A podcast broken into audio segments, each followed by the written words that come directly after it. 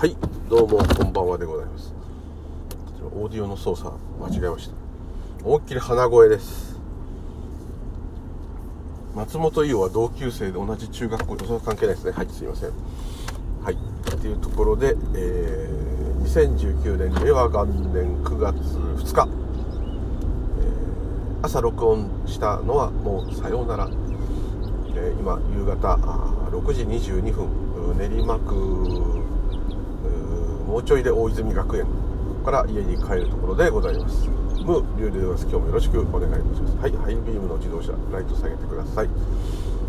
はいというところでもう6時20分で結構暗くなっちゃってですね。まだこんな暑い31度まだ練馬ありますけども、えー、なんかこう日が早くてですね寂しいですね。どっちかというと冬日長くて夏短い方がまあ温度的にはいいのかなって感じもしないでもないですけども、同じことを録音で喋ってる可能性がありますが、同じことを言っております。もしかしたら言ってないかもしれません。なんだろうよはい。というところでいろんなことをね録音したんですがやっぱちょっと違うなということでやめておりました。どういうことかって言いますとですね、まあ、自分のいろんな人の中に好きな人嫌いな人って皆さんいると思うんですね、まあ、好き嫌いというほどじゃなくても、まあ、馬が合う人合わない人なんとなく生理的に気に入らない人。いろんな人ねいると思います。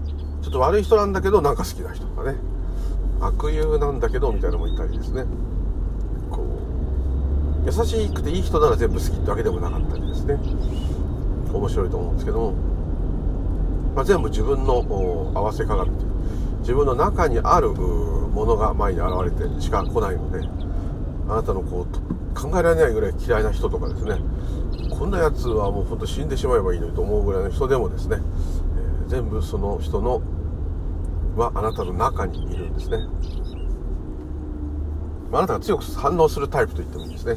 嫌いな人も好きな人も、えー、そういうことなんですけど。最近なんか私の周りにですね心の病の方をやたら見ると、まあ、そういう方が多い分野のところにいるんですけど特に強烈にそれを感じるるここ1ヶ月2ヶ月って感じですね。12ヶ月って言えようになってるところですけどねどういうことかっていうと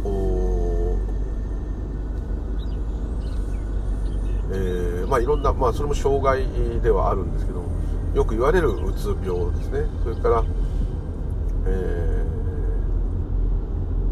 統合失調症ですね、まあ、そのタイプいろいろあるんですけどちょっとまあヒステリーと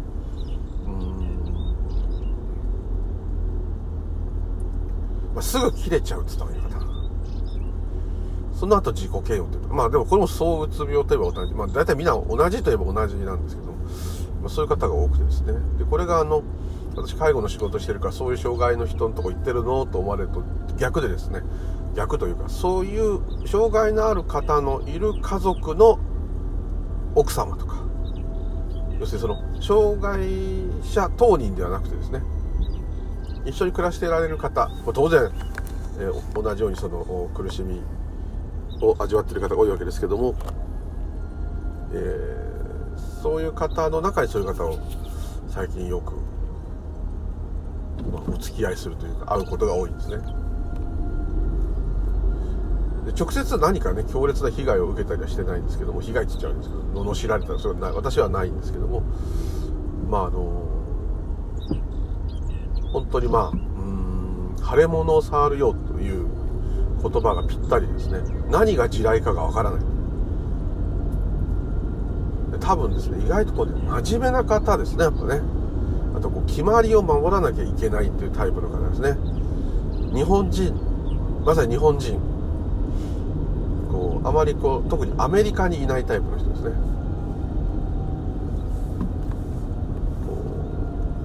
自分さえ良ければというか自分はこうだ他人はこうでも構わない。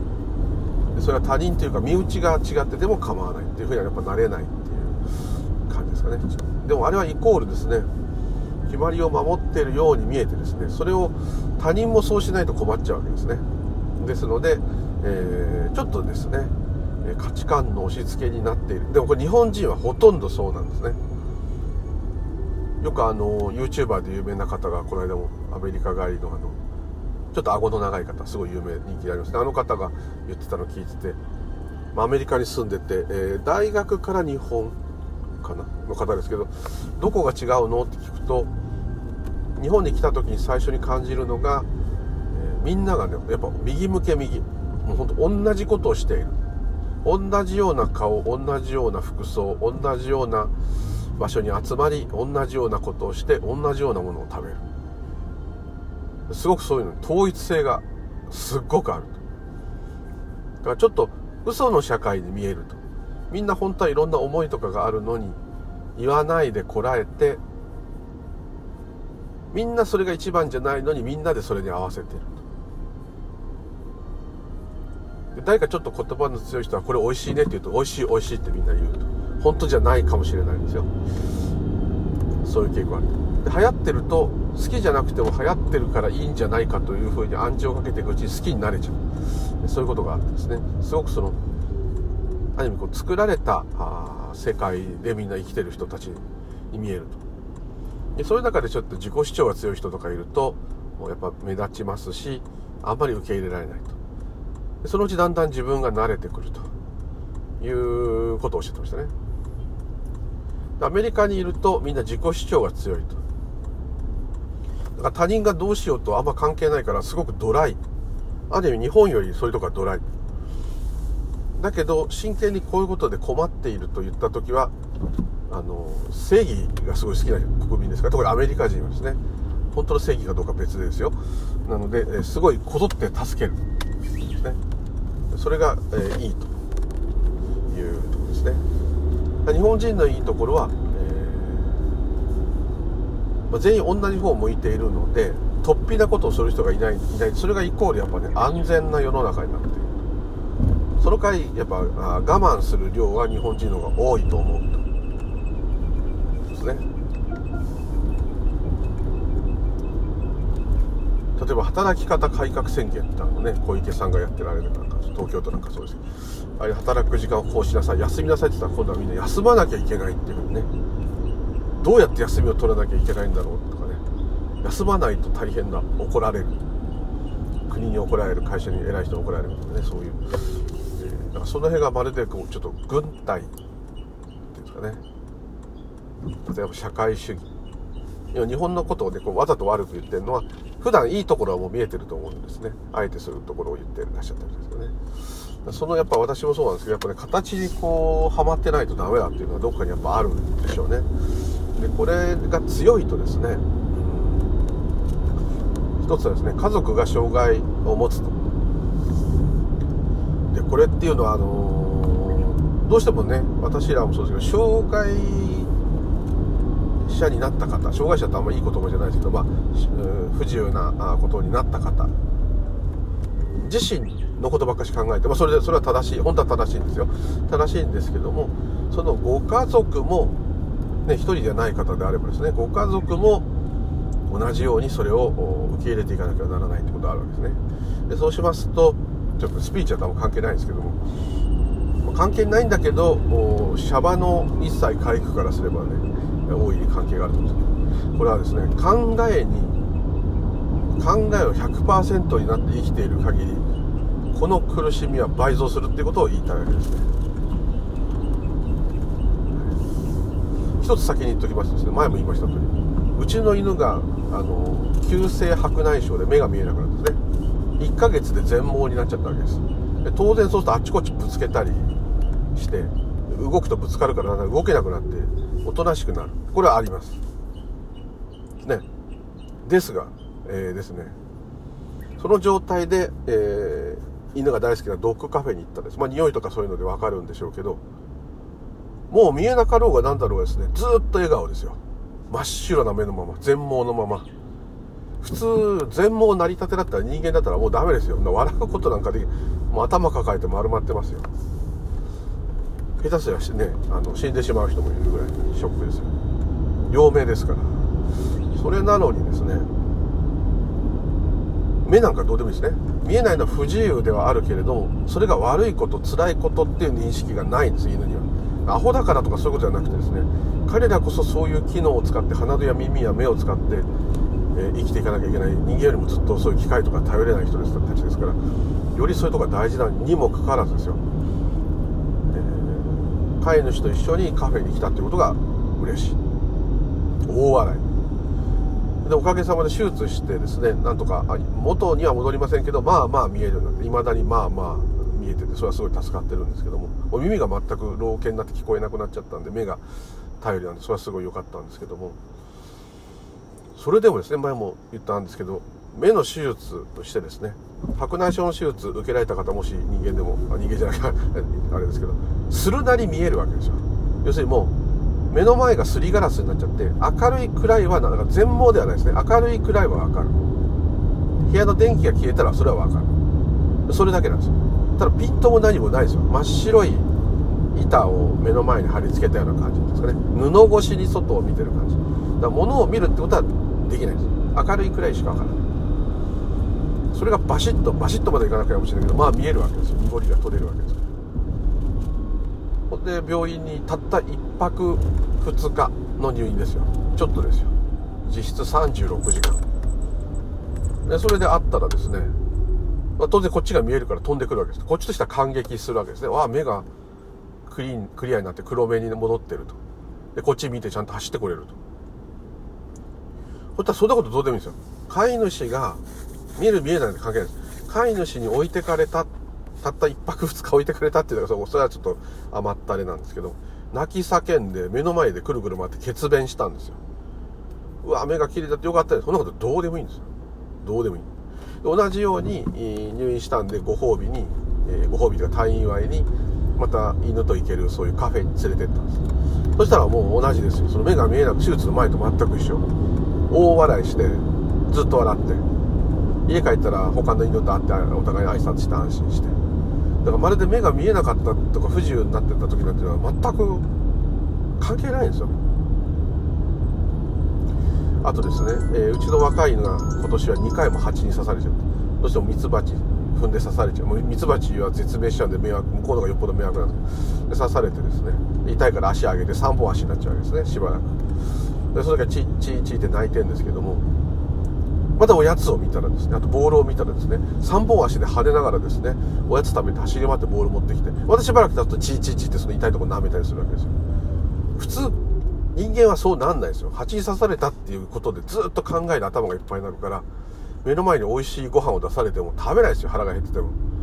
いやちょっと今蜂刺されてそれどころじゃないよとかねこうなっちゃうんです。そうじゃないんです。その時一番いいと思うものに素直に反応するんです。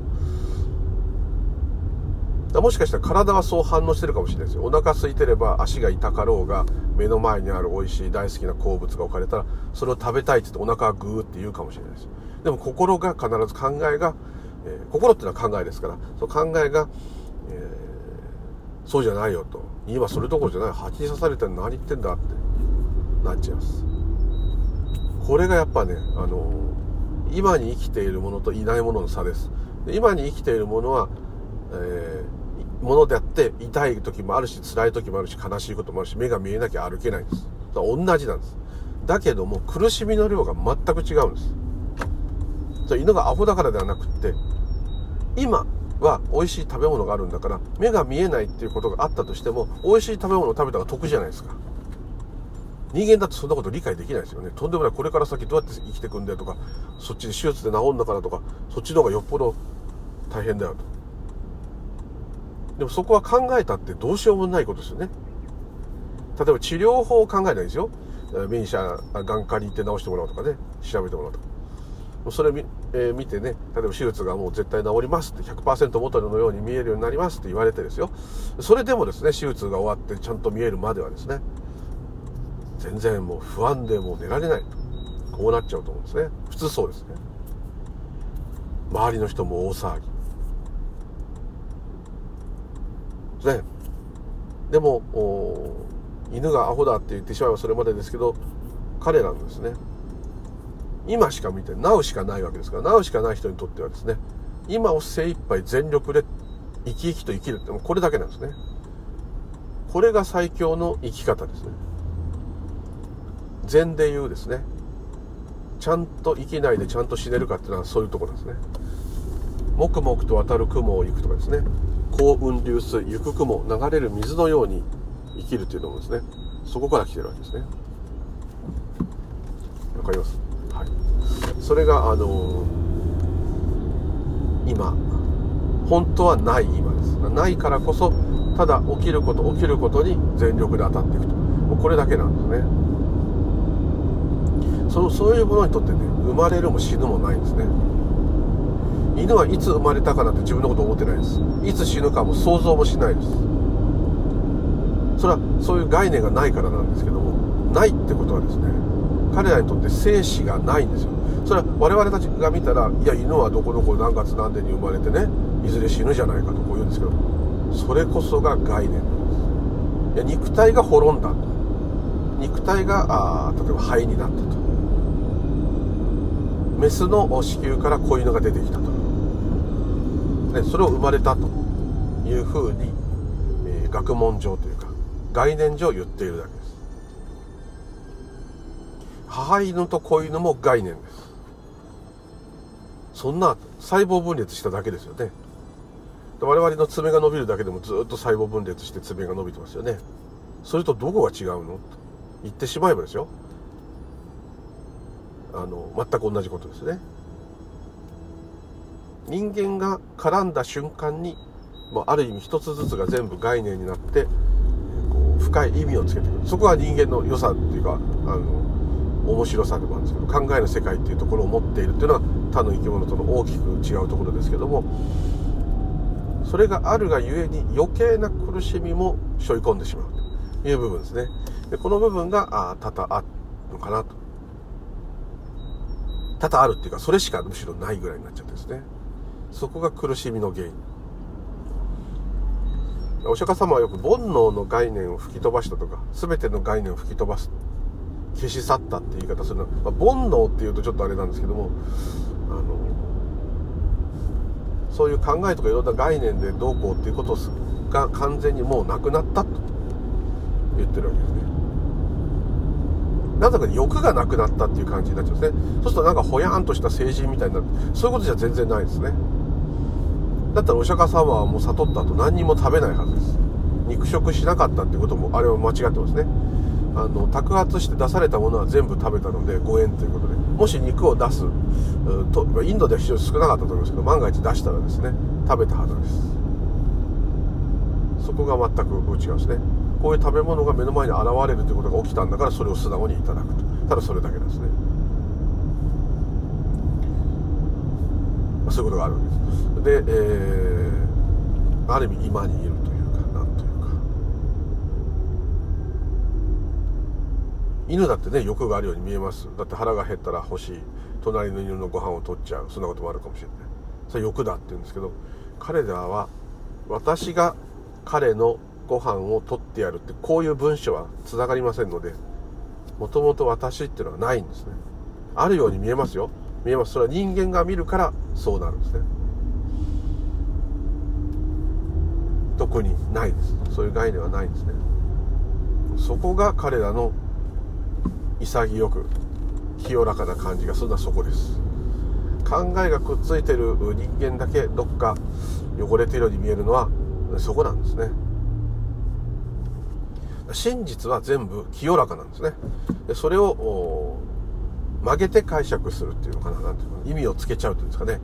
そういう感じになってるんだと思います。先ほどのそういうちょっとうつ病の方とか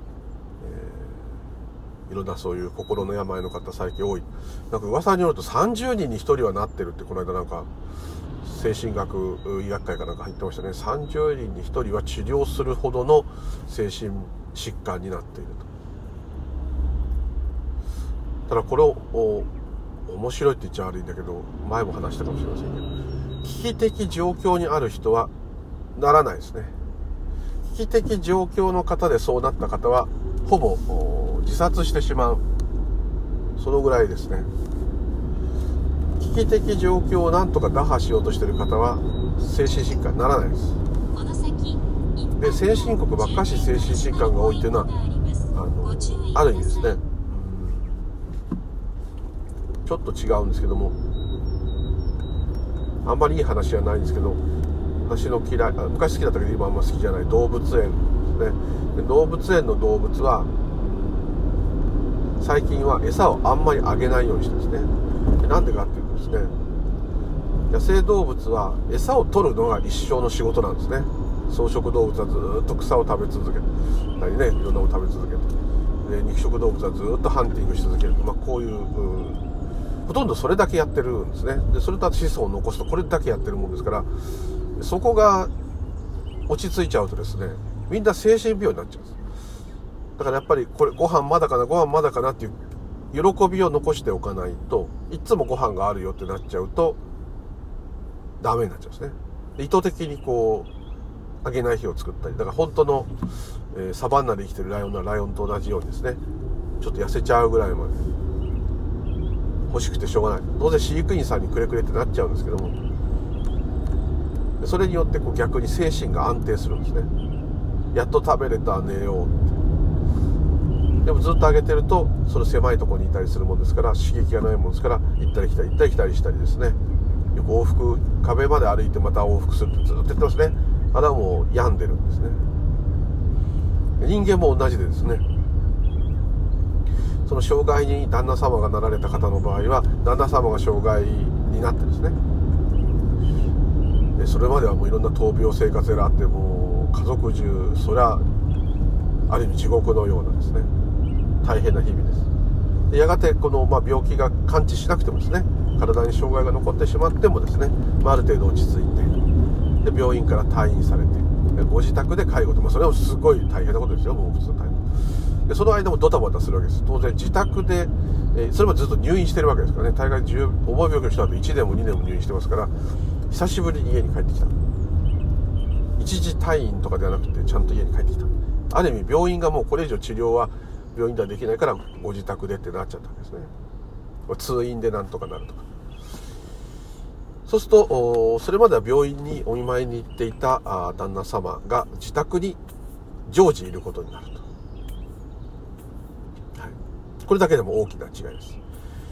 で今回の方の場合はお子様が小学生。で家を確かどっかで買ったんですね。で買って3年ぐらいで旦那様がそうなってしまった。でも一戸建てだとですね階段があったり要するに車椅子とかの方には向かない。っていうんでせっかく買ったのにですね売却して、えー、まあ、平屋であるマンションマンション大体ねコンドミニアムみたいになったら平屋ですね。でバリアフリーなとこも多いしエレベーターとかもあるしそういうの考えられてるところので、えー、賃貸のマンションへ引っ越しされた。ただ子供の小学校が変わったりするとかわいそうなので近所に引っ越したと。これだけでもですね多分かなりショックです。要するに旦那が退院してくるに合わせて家も売らなきゃいけない。で旦那がずっと治療を受けてる間奥様が全部やるしかないそういうことですね。旦那様は体がねいろいろ大変ですからその時点でもうそれでもう疲弊してるわけですから、まあ、そこでいろんな悲しいっていうかね仕事もできなくなっちゃったりとか。いろんなことがある。と今の仕事ができなくなったってことは、えー、そこのお家の場合は共働きではあったけどもほとんど旦那様の収入でやってて小さい小学校の娘さんがいるわけですからあのお母さんはそんなバンバン働けないという感じだったんですね。そうしますと今度は経済的にですね、まあ、いろんな補助とか手当とかいろんなものあるんですけどもそれでもやっぱり、えー、そこそこのですね、えー、いい学校出られたあちゃんとした会社の方でしたから、えー、収入がですね、えまあ、なくなると保険とかはちょっと分かんない中入ってたとしてもですね特別なすごい保険入ってない限りはなかなか給料を補うっていうのはなかなか難しいと思うんですね。これで、え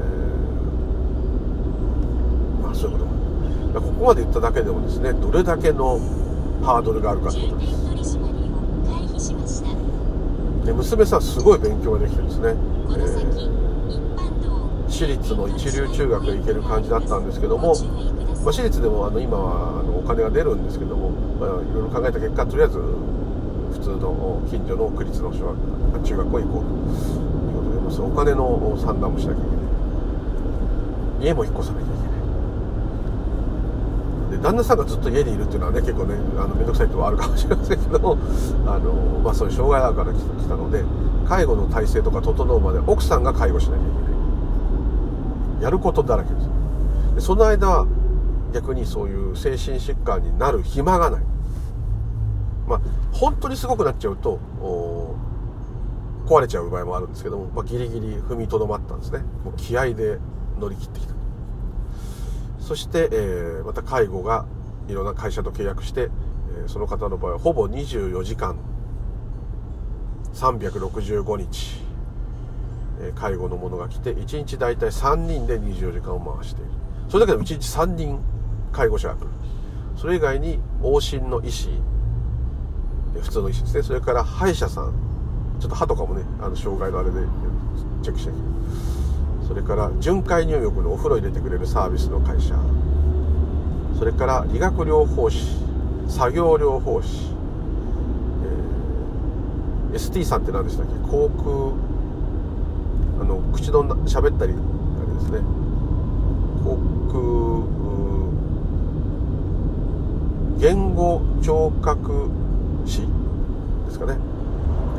それも1日ずつ来ると。あと訪問看護ですね。看護師さんが来ると。それ以外に24時間ずっと介護者がいると、まあ、こういう感じです。そうすると旦那が引っ越し引っ越しじゃない退院するなりそこにですねこれだけ多くの人間が出たり入ったりしまくるわけです。一日中。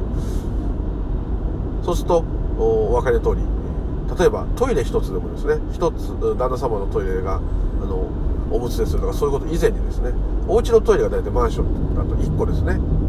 普通で言えば。そこを当然来てる人間も24時間いますからトイレ借りますね。悪い場合は近くのコンビニまで行って代とかする時もありますけどもあのします。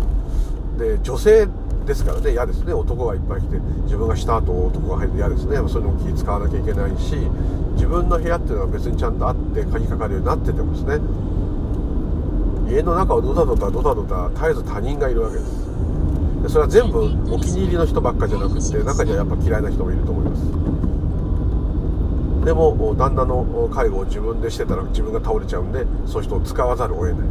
我々を使わざるを得ない。でそこだと3つの業者がね入っていますね。あの介護だけでですね。で夜はあある会社が入ったり昼はこう入ったりとかいろんなことやるわけです。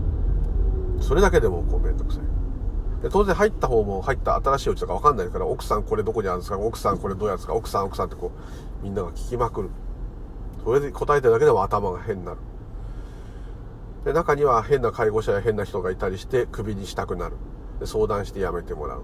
そうすると代わりの人が来る。そうするとまた新人なんで研修しなきゃいけない。まあ、こういう感じです。どんだけすごいか。引っ越すは子供は私立行けないわですね。収入なくなるは他人はずっと家にいるわって、こういう感じです。選択するだけでも大変ですよ。女の人たちですから、あの、娘さんと奥さんとね、下着洗ったらそれ、俺、私たちにそれを取り込めって言ったって嫌じゃないですか。でもパパの分は少なくとも畳んだりいろいろやってほしいと。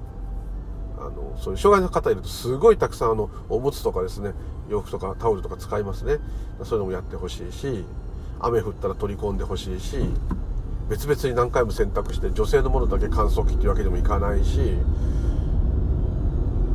そうすると女性の介護者を入れてもらってその人の時に女性ものを洗ってもらおうかと思うけど洗濯なんてね、まあ、必ずこの日に洗濯っていうのはならないですから。そうするとその日に合うようにまあ分けといて洗いたいけど洗わないで取っといて洗わしてとか。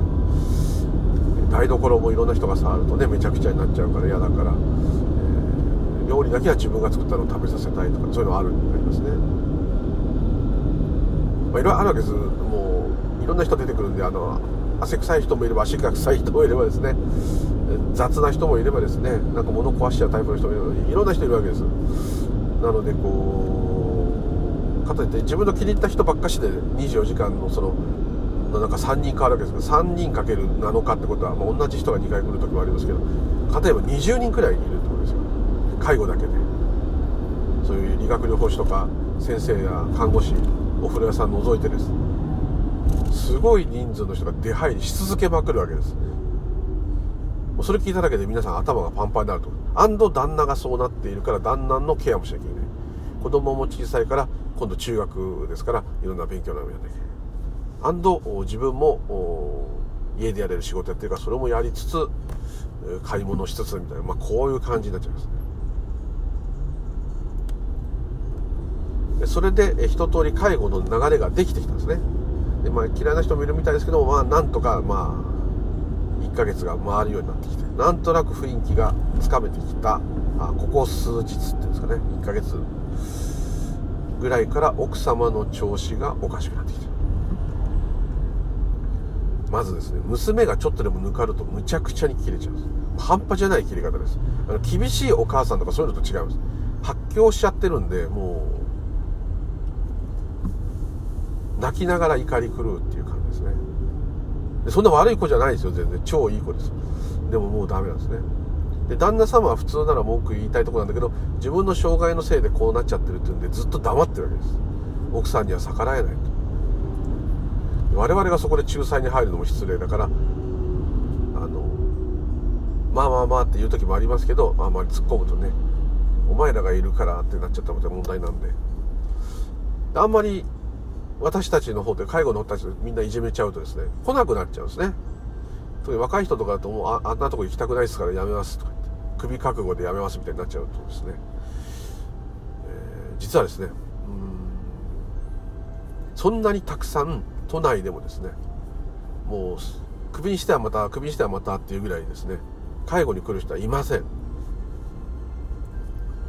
で特に介護保険じゃなくてその障害者の方の違う制度で来てるんですけどもそちらの方が取り分が若干低いので入らない業者が結構いっぱいあります。要するに老人とこしか行かないっていう。あと短い時間をいっぱいいろんな人に入る。そうすると単価が高くなると。ただでさえこう安い介護業界なんで普通はそうやって儲けに走るわけです。そういうんじゃなくてどっちかというと障害者の方のために役に立ちたいとかですね。ちょっと若干そういう気気がある人たちが集まった業者が多いんですね。だからあんまりクビにしちゃうといっぱいある都内でもですね来るとこがなくなっちゃう。でコテコテのですね悪いってことなんですけどあの普通のヘルパーさんエプロンつけてご飯作っていう方ではねできない介護が多いんですね。男性じゃないとできない介護が多い。持ち上げなきゃいけないとか力技がいっぱいある。ですね。ですあとやってもらうその旦那様自体が男性じゃないとやっぱ恥ずかしい女の人にやってもらうのは恥ずかしいと。まあ、慣れちゃえば大丈夫とは言ってましたけど女の人の方がいいんじゃないですかって逆にふざけて言ってたりしてたんですけど。でもまあ、なかなかこう。で旦那様もその病院以外の人に介護を受けるとかはないもんですから緊張するわけですねこいつどんなやつだろうってやっぱ思うはずですよ。だから仲良くなるまでにやっぱなんだかんだ言って半年ぐらいかかるんですね。こいつは大丈夫だなと思ってもらえるまで。でこっちもスムーズに介護ができるのにやっぱ半年ぐらいかかるんですね。私なんかすごいセンスがないんで結構入んないとうまくなんないんですけど、えー、あんまうまくなんないですけどね。まあ介護がうまけりゃいい人かっていうとそうでもないですね。話がおもろいだけでもいいですしなんとなくこの人好きっていうのはやっぱどんな人でもあると思うんですよ。この人雑だけどなんか好きとかね。この人介護完璧にやるけどちょっと嫌いとかね。どうしても人間ってそういうのが出るので難しい。でまあそういう難関も乗り切りつつというかまだ延長線上なんですけどまあなんとか奥様が一通り型を作った。でなんとなくこう進んでいくっていう感じができたところからおかしくなったんですね。それまでもうもうギンギンにね明日どうなるかぐらいの感じで頑張ってたわけです。それがちょっとこうふっといろんなことを考えまさにここは考える世界。間ならではのさっきのうちの犬との真逆。いろんなことを頭がよぎるわけです。これから奥さんまだ43ですからね。ずっとこうやっていくのかしら。ね。大して旅行も行けないよ贅沢できないとかそういうこと考えたっていいですよ。だっておしゃれして旦那とどっか行くのもないのかとかですね。行ったっていいんですけどね。と娘がまだ小6だからこれから中1高校大学と。でみんないい大学の人たちばっかしなんでそういうとこ行かせなきゃいけないと思うんですね。親戚の目とかもあるんですね。オタク大変でしょって言われるのもムカつくし小学校のずっと昔から一緒のママさんたちからもオタク旦那さん大変ねって、まあ、本当にね心配してくる方もいるしありがたい人もいるんですけどもなんとなくムカつくっていうか悔しい。一番悔しいの旦那だと思うんですけども旦那は逆に言えないですね。自分のせいでも家族が大変なことになっちゃった。これは辛いですよ。自分が辛いのにですね。言わないですよ。遠慮なく言ってくださいって言うとですね実は頭がかいから書いてくれませんかとか。耳の中がかいから綿棒でちょっと見てもらえませんかとか。最近ねだいぶ言えるようになったんですけどもそういうの1個ずつでもですねあのすいませんっていう感じになっちゃうんですね。でこっち金もらってきてるからもう威張ってくださいってこう言ってるんですけどなかなか言えないと。で奥様がこうでしょって言ったことは全部イエスです。旦那様からすればノー本当はノーなことも全部イエスです。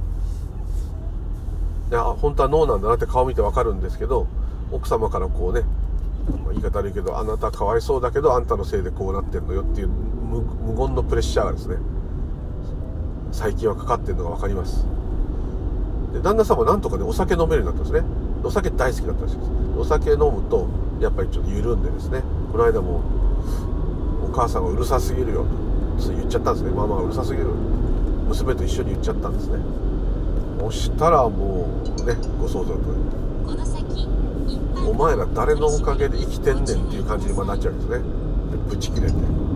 すごい勢いで安定剤をいっぱいいろんな安定剤持ってるんですけどそれをガーッと飲んでですね。で飲んだらですねすごい効くみたいでもうラリッタみたいになってふふってなんか笑ってましたね。怖かったですけどね。あんなになっちゃうのか。で旦那と娘はもうずっとそのお母さんの顔を見てですね心配だっていう感じでしたね。なんとか娘さんグレずに頑張ってほしいですけどね。なんか障害になるとですね当人だけの問題じゃ全然ないってことまあ、まあ、それは常識だと思うんですけどもあそこから前向きに前見てずっと笑顔が絶えない家庭になるというのはかなりのですね特に中途障害の方であれば突然生活が変わるわけですからかなりのですね。まあタフなというかガッツと。まあ、ある意味それも執着なんですけども愛と。そういうものがないと乗り切れない何かね、えー、できるようになれば趣味でも何でも見つけられるといいんですけどね旦那様もね。今ひたすらテレビを見ています。もうテレビがついてないと気が狂うみたいでですね。ちょっとでも消してるともう5秒間ぐらいもダメかなあテレビつけてテレビつけてって騒いでつくとふっと落ち着くテレビ何でもいいんですよね。あの同じ番組なんか見てると落ち着くと。あもう見てないといられない。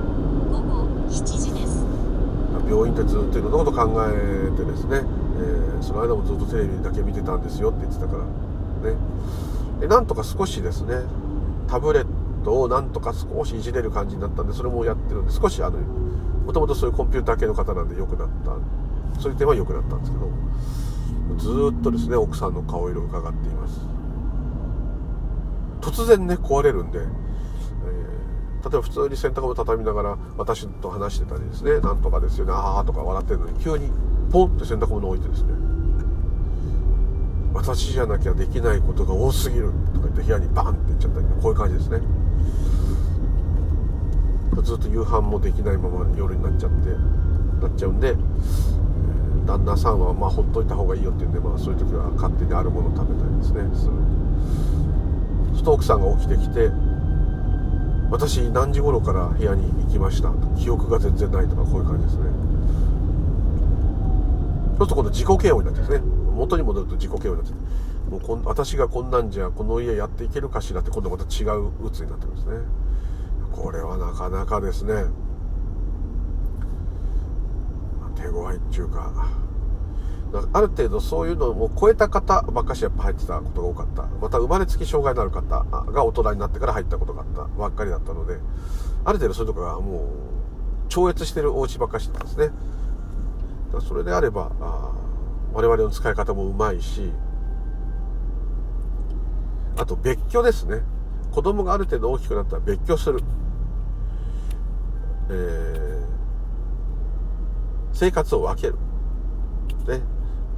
でそのためにお金がなかったら仕方なく離婚する。もう離婚なんてあんなのそれこそ考え方の世界ですからあくまで登録してるかしてないかだけの差ですから。離婚すれば旦那様は生活保護を受けられる。と我々の介護料が出る。旦那様はすぐ近所かなんかで暮らしてて奥様はなんか夕飯だけ持ってくるとか食事だけ来るとか、まあ、旅行の時我々がついていく時に来るとかそういうオチいっぱいあります。でそうじゃないとずっと他人がいる状態で一緒に暮らすのはもう大豪邸とかじゃない限りはですね、えー、辛いですね。ですので、えー、かその奥様が介護するしかないんですよ。奥様が大半介護してるんであればその間介護のもの来ませんから。プライベートは保たれます。その代わり奥さんがずっと介護することになります、まあ、それが節税になっちゃいますけどそれでも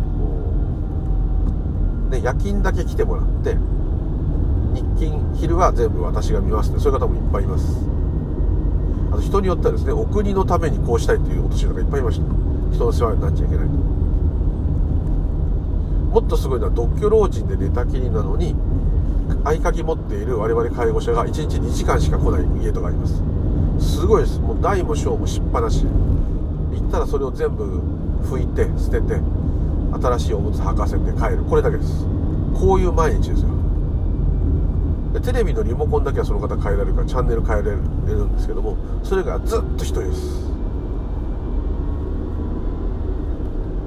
体の向き変えられないですからいた時はもちろん我々は変えますけどそれでも限界がありますから背中に床ずれがね直走がいっぱいできちゃうそういう方も結構います。なぜなら介護保険ではその障害者の方のようにいっぱい介護時間が取れないんです。これ知らない方多いんで知っといていただきたいなと思うのは65歳までに寝たきりになった方と。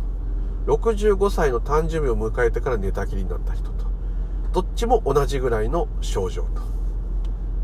で片方は障害程度が一級障害今一番重いとだいたい歩けなかったのも一級障害なんですけども、一級障害と。で、もう一人65歳の誕生日以降に、えー、寝たきりとかいうか、まあ、車椅子になってしまった方も、まあ、要介護度5っていう表現ですね。ちょっと違うんですけども、体の状態は同じ。もう片方の人は64歳、11ヶ月何日。もう一人は65歳1日かもしれませんね。それでもいいです。どのくらい違うかっていうと、まあ、通常の東京の考えで言っても、えー、16時間まだ出ましたっけ？14だから、えー、64をギリギリで車椅子になった方はあ寝たきりになった方は寝たきりどちらでもいいです、えー、障害者ということになりますので障害の方の制度を決めるそうすると重症であれば結構寝たきりが多くてあんまり不自由であればまあ、とりあえずいろんな交渉して24時間まで引っ張る。24時間っていうのは結構ね大変。20時間以上っていうのは相当大変ですけど、まあ、19時間までは結構引っ張れる。または14時間は結構引っ張れる。夜寝てる時はいいよっていうんであればですね24時間のうち14時間は我々がいるわけです。あと間2時間いなくていいよとかそういう感じで開けていけばですね朝2時間昼2時間夜2時間夜中にまた2時間とこう来てくれますね。ずっとおトイレとかああいうのもできるし着替えもできるしご飯も全部洗濯でも何でもテレビ一緒に見たり何でもできます。車椅子に乗せてもらったりベッドに戻ったりもできますね。あとぶっ続けで14時間か16時間入ってあとは夜勤の時は1人で朝来るまではおむつで寝るという人もですね。まあちゃんと排泄してればですねおしっこはしちゃうかもしれないですけど大はそうしないですよね。よほど下痢でもしてなければ。そういう制度なわけ。で片や介護保険利用の65歳1日の人ですね。全く同じような人ですよね。同級生だし。ですがその方は1日2時間マックス。2時間ですよ2時間。22時間誰も来ないですよ。これ聞いたらなんだそれって言うと思うんですけどまあ、もちろんいろんな話や制度やその状態を見ればですねいろんな対応する場合も若干あるんですけど基本はそこまでしかマックスマックスでですよ。出ないんですよ。ということは22時間1人でいろっつうのはですね家族が介護しない限りはですね無理ですね。どうなっちゃうかと。入院させるんですね。施設もいっぱいですから。入院させるとどうなるか。入院っていうのは基本的に同じ病院に3ヶ月って決まってます。3ヶ月おきに病院を転々とするんですね。3ヶ月ってちょうどその病院に自分が慣れた頃ですよね。ちょっと動ける方であればトイレとか。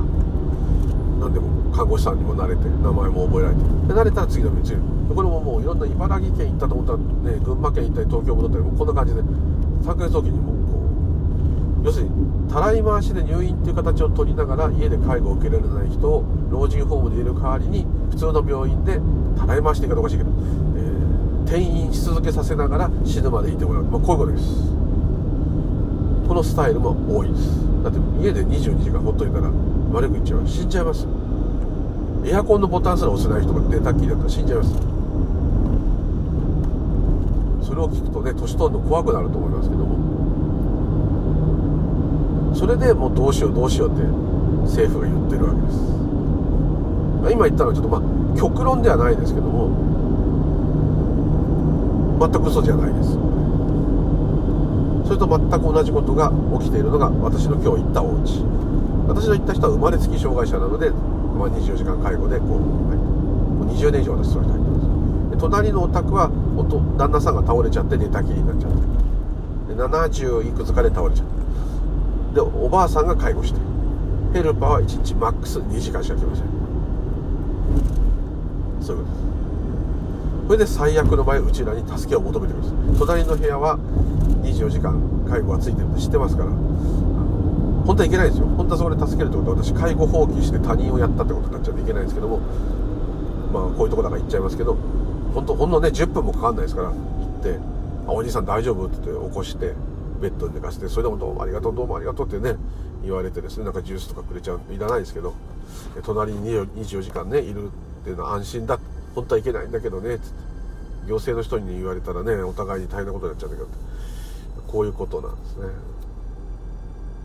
私は業務時間外ならただのボランティアなんですけど、ね、そうはいかない。24時間ずっと誰かがついている方もう全部業務時間内なんでいけないですけどね。ただ向こうからしたら非常に心強いおじいちゃんひっくり返っちゃって何かあってもですね。最悪隣。でこれを毎回救急車呼んだらしいんですよ。だ救急隊からこんなことで呼ぶんだったらもう来ませんよと。まあそうですね。救急隊倒れた人を起こしに来るとかじゃなくてどっか病院に搬送するために来る人たちですから。しかも病院に搬送されちゃうんですよ。しないのは違法なんで。でされされようとするんだけど病院側拒否するんで、えー、病院で置いてかれちゃうんですね。で病院は入院させてくれませんからどうなるかっていうとそこでおばあさんは介護タクシー24時間やってる介護タクシーを夜中とかに捨てられちゃうかもしれないですから病院に呼んで自宅へその日のうちに帰るしかない。そうじゃなかったら病院のロビーにずっとただいることになっちゃうんですこういう状態なんですね。ちょっとスピーチャーと関係なくて介護の実態の話です。今でこの状態ですからまだ段階の世代の人たちが介護を受けてない時代ですね。これからですからね本当の介護の世界が始まるのは。私が倒れ、まあ、もうすぐ倒れちゃうかもしれないですけど、まあ、老人になるという頃はまた第4次か私第3次かベビーブームの時ですからね1学年7クラスあった時代ですから凄まじい人が倒れます。ですからこれをやるとですね物理的にもう無理ですね。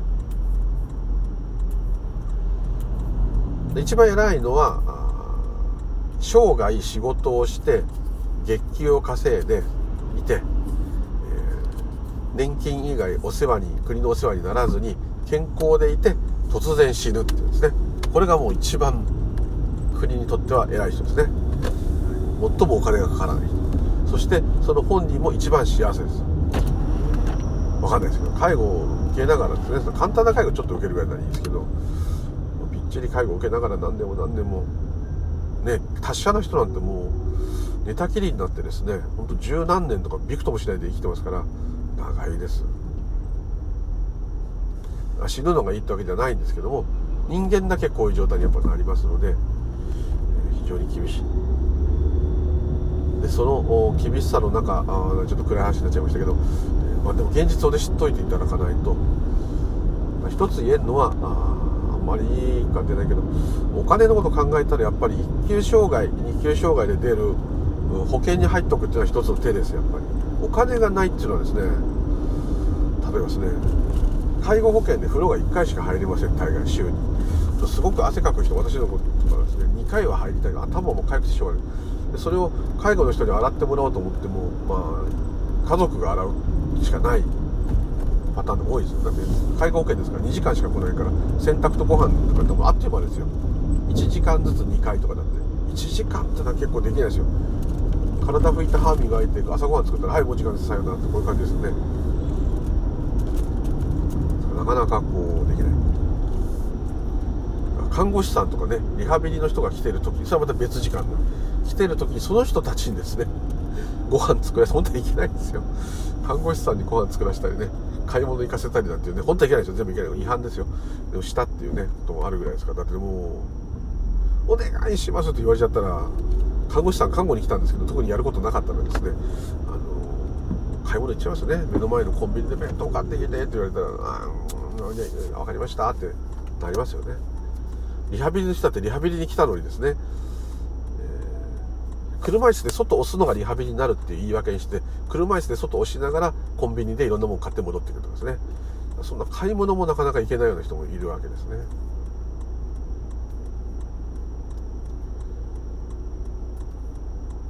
洗剤あれがないこれがないお風呂洗えって言われたらお風呂に洗剤で、ね、まああんなのいいじゃんとか思うんですけど、まあ、細かい人はですねこっちの介護する側がうるさい場合もありますからね。食器用洗剤がもうないですよあれがないですよ。こういうとこ拭くにはこういうものがないと全部雑巾じゃ拭けませんよとかね。いろんなことトイレはトイレ用のブラシがないと嫌だとかね。いろんなことしていますんで。まあこっちもね働いてる側も人間ですから、えー、あんまり奴隷のようにされたらですねけちゃいますからそういう兼ね合いもありますからね。まあ難しいいいですね。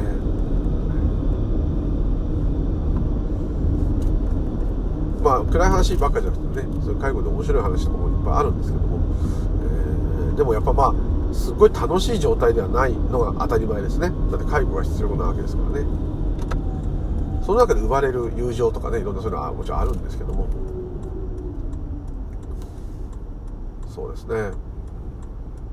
今日のその話した奥様とかはこれから心がブレイクアウトしてしまう可能性大でそこでまあ別居でも何でもいいしそういうことをちょっと考えていくっていうスタイルは必要ですね。そういうのまた旦那の介護しなくなったり旦那捨てたんで障害者になったからとかいう人もいるんですね。親戚とかいろんな人いるわけです、えー、あと子供のね学校の奥さん同士で「旦那捨てたらしいよ」とかね。違うところでなんか介護受けてるらしいひどいわねとかね言う人もいるんですね。そういう自分がなったらどないやねんってとこですけど。そういうの気にしすぎるとまた耐えられないとかね。いろんなことが起きるんで、はい、あと嫁姑ってお年寄りの場合もね嫁さんが見ないのかとかですね。そういうこともあるわけですね、まあ、全部考えの世界で一番楽な今まさにできる一番楽なことだけ考えてれば一番いいのにそうはいかないんですね。考えってのは怖いですね。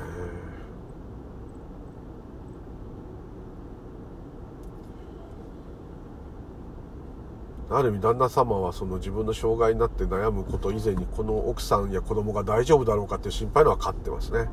おかげで体のことはあまりあの気にしなくはないでしょうけど気にしていられないっていうことになってますね。ただ面白いのがその障害になった旦那さんの方がですねテレビ見て笑ったりとかするようになってきたんですね。それまでは本当に仮面をかぶったようにですね別に冷たい態度はしないんですけどももうマシンのようにですねそう丁寧な方で敬語でこうそれを取ってください。ありがとうございますとこういう感じのですね、まあ、何にも話しかけてもああそうです。はいとか言うだけで応答がそれしかないのでだったのがもう積極的にね話したり笑ったり特に奥さんとかが出かけてる時はですねものすごい喋ってですね娘さんも一緒にスマホで遊んだりですね、まあ、お母さんにみんなが気遣ってそうすると今度私だけのけもんかってまた言いちげちゃうんですね。一番頑張ってるのがお母さんなのに。またそういういろんなね面倒くさいっちゃ悪いけど。本当にね人間のこの考えの世界っていうのは厳しい。もうあるがままのままになってですね今だけになってですね我というものをなくしてですねまあ、なかったことに気がついてですねそこに安住するしかないんですけども要するにそれは下脱ですね。涅槃しかもう救いがない、そう思わざるを得ないんですね。これ自分の身においてもですねこれから老いていくだけですからね。犬は死んでいくだけですからね。悲しいことばっかしなんですね、はい、もっと面白いこともあるかもしれないとどっか期待しつつですね。でもちょっともう全盛期っていうかそれ終わっちゃったんでこの守りに入る感じになってるあたりがですねもう非常に自分的にはつまんないんですけどまあそういうもんですね。そういうもんなんでしょうね。はい。というところでちょっと今日は変な話でスピーチで話しましたがやっぱりこう考え方の世界これだけに生きているっていうのはですね人生だけに生きている人っていうのはですねそれこそ人なんですけど辛い。絶対に辛い。本当はそうじゃない本質そのものだったんだっていうことをやっぱり知るべきだと。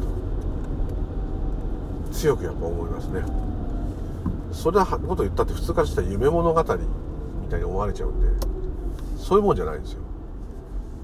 そういうものでは絶対ないです。なんだそうかと言ってもいいかもしれない。早く言ってよっていうかそういう感じかもしれません。人によってはですけど。そうだよねそうだよねそうだったよねってこうなるかもしれません。そっかそう来たか。でもだからって何にも変わんないよねってまあこうなると思います、はい、そうです。犬は白内障で泣かないけれども白内障になって目が見えなくなったっていうことは本当です。彼がそれを平気にして笑っていたとしてもです。白内障になって一時期ではありますけども、えー、目が見えなくなったっていうのは本当です。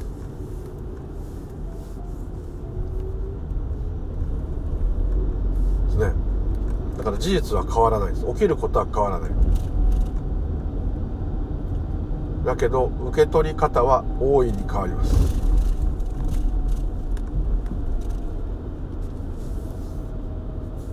そしてそれは嫌なことだ考え方の世界から離れた時に見る月はですね今ちょっと月が見えてるんですけど考え方の世界で月ってロマンチック素敵ねっていうのよりもですねもっと素敵です。なぜなら月が自分だからです。月だけじゃないんですけど。いいですよ。アリンコも自分になります。全部が自分ね自我で言う自分ではないですけど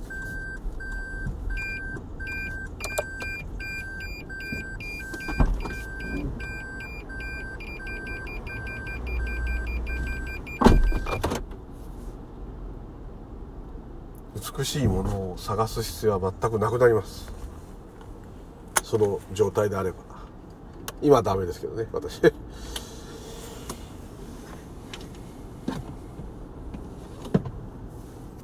例えばバラの花を見た時に、まあ、全体のパフォーマンスとして美しいっていうかもしれませんがバラの花びらがつぼみであろうとそのトゲだけであろうと葉だけであろうと関係ないです。もうそれ自体で完璧に完成されているっていう感じっていうんですかね。別にバラの花を見る必要はないんですけど。わざわざあそのバラの花があくっついてる金属の何かそういうお庭に置くようなああいうもの金属のそういうアーチみたいなもの自体も美しいし美しいっていうかそこにあると。認識できてると。いうことがもういいんですね。変なんですけど。ただ、こんな偉そうなこと言ってますけど、自分も考え方の世界にすぐ引っ張られてですね、100%乗っ取られて、まるで本当憑依されたと言ってもいい。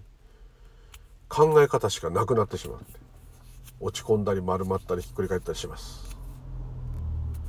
その時はそれをそういうありようだって、達人たちは言うんですけど、なかなかそうはいかないです。むしろですね、無理やりですね、こうなります。自分はちょっとだけでもね、本質を垣間見たことがあるんだから、あるのになぜこんなに悲しくなるんだろう。なぜこんなに嫌だと思うんだろう。逆に自分を責めちゃうんですね。お前は全部偽物なんじゃないのとかですね。余計に苦しみを増やす。考え方がさらに考え方を作るっていう。この典型になる時あるんで、本当にまどろっこしいです。っていうところで、えー、今日はどうもありがとうございました。ちょっと暗めの話ですいません。またよろしくお願い申し上げます。ムーリュウでございました。花声でした。どうも失礼いたします。ありがとうございました。